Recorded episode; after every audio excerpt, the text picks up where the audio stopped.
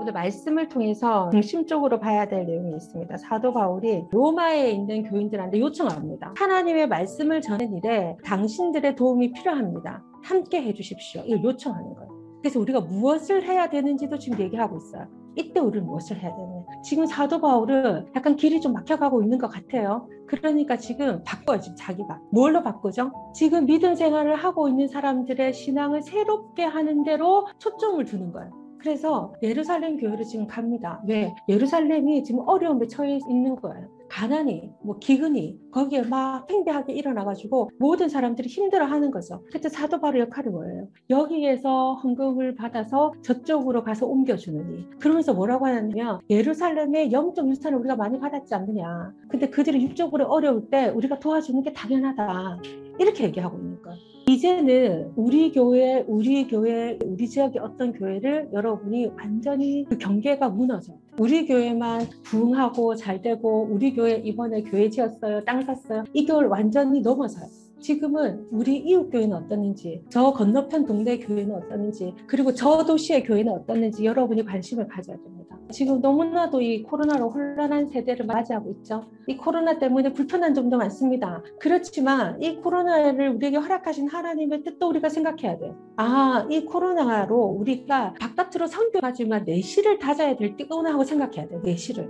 우리 지금 성령의 능력이 너무 많이 필요합니다. 밖으로 막 다닐 때가 아닙니다. 우리 대한민국 안에 교회들이 북한을 접수하고 아시안 하이웨이를 가고 예루살렘을 가려면 지금 이 정도 저력까지는 갈 수가 없어. 하나로 똘똘 뭉쳐야지만 갑니다. 근데 지금 우리는 다 흩어져 있어요. 네 교회, 내 교회 이걸로 다 흩어져 있어. 그래서 우리 교회 방식이 다르고 누구 교회 방식이 달라. 여기는 다 굶어 죽어가는데 여기는 풍부해.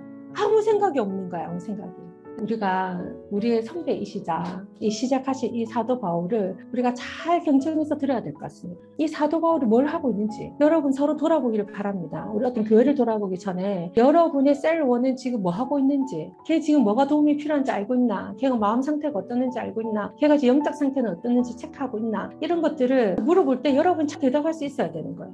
도대체 그가 외로워하는지 슬퍼하는지 뭐 하는지 아무것도 우리는 알 수 없다. 이거 너무나도 불충성스러운 마음 불충성스러운 마 저는 여러분이 형제를 잘 돌아보는 자이기를 바랍니다. 그러다 보면은 형제가 거부할 때도 있습니다. 거부할 때도 있습니다. 왜? 저는 조금 개인 생활이 더 중요해요. 그 개인 생활이 중요한 사람이 있습니다. 그렇지만 그 개인 생활을 존중하면서 여러분 기도하면서 그걸 뚫고 가야 돼요. 왜? 우리가 어려움을 처하면 아무도 우리를 도와주지 않아요. 우리의 믿음의 형제만이 우리를 도울 수 있습니다.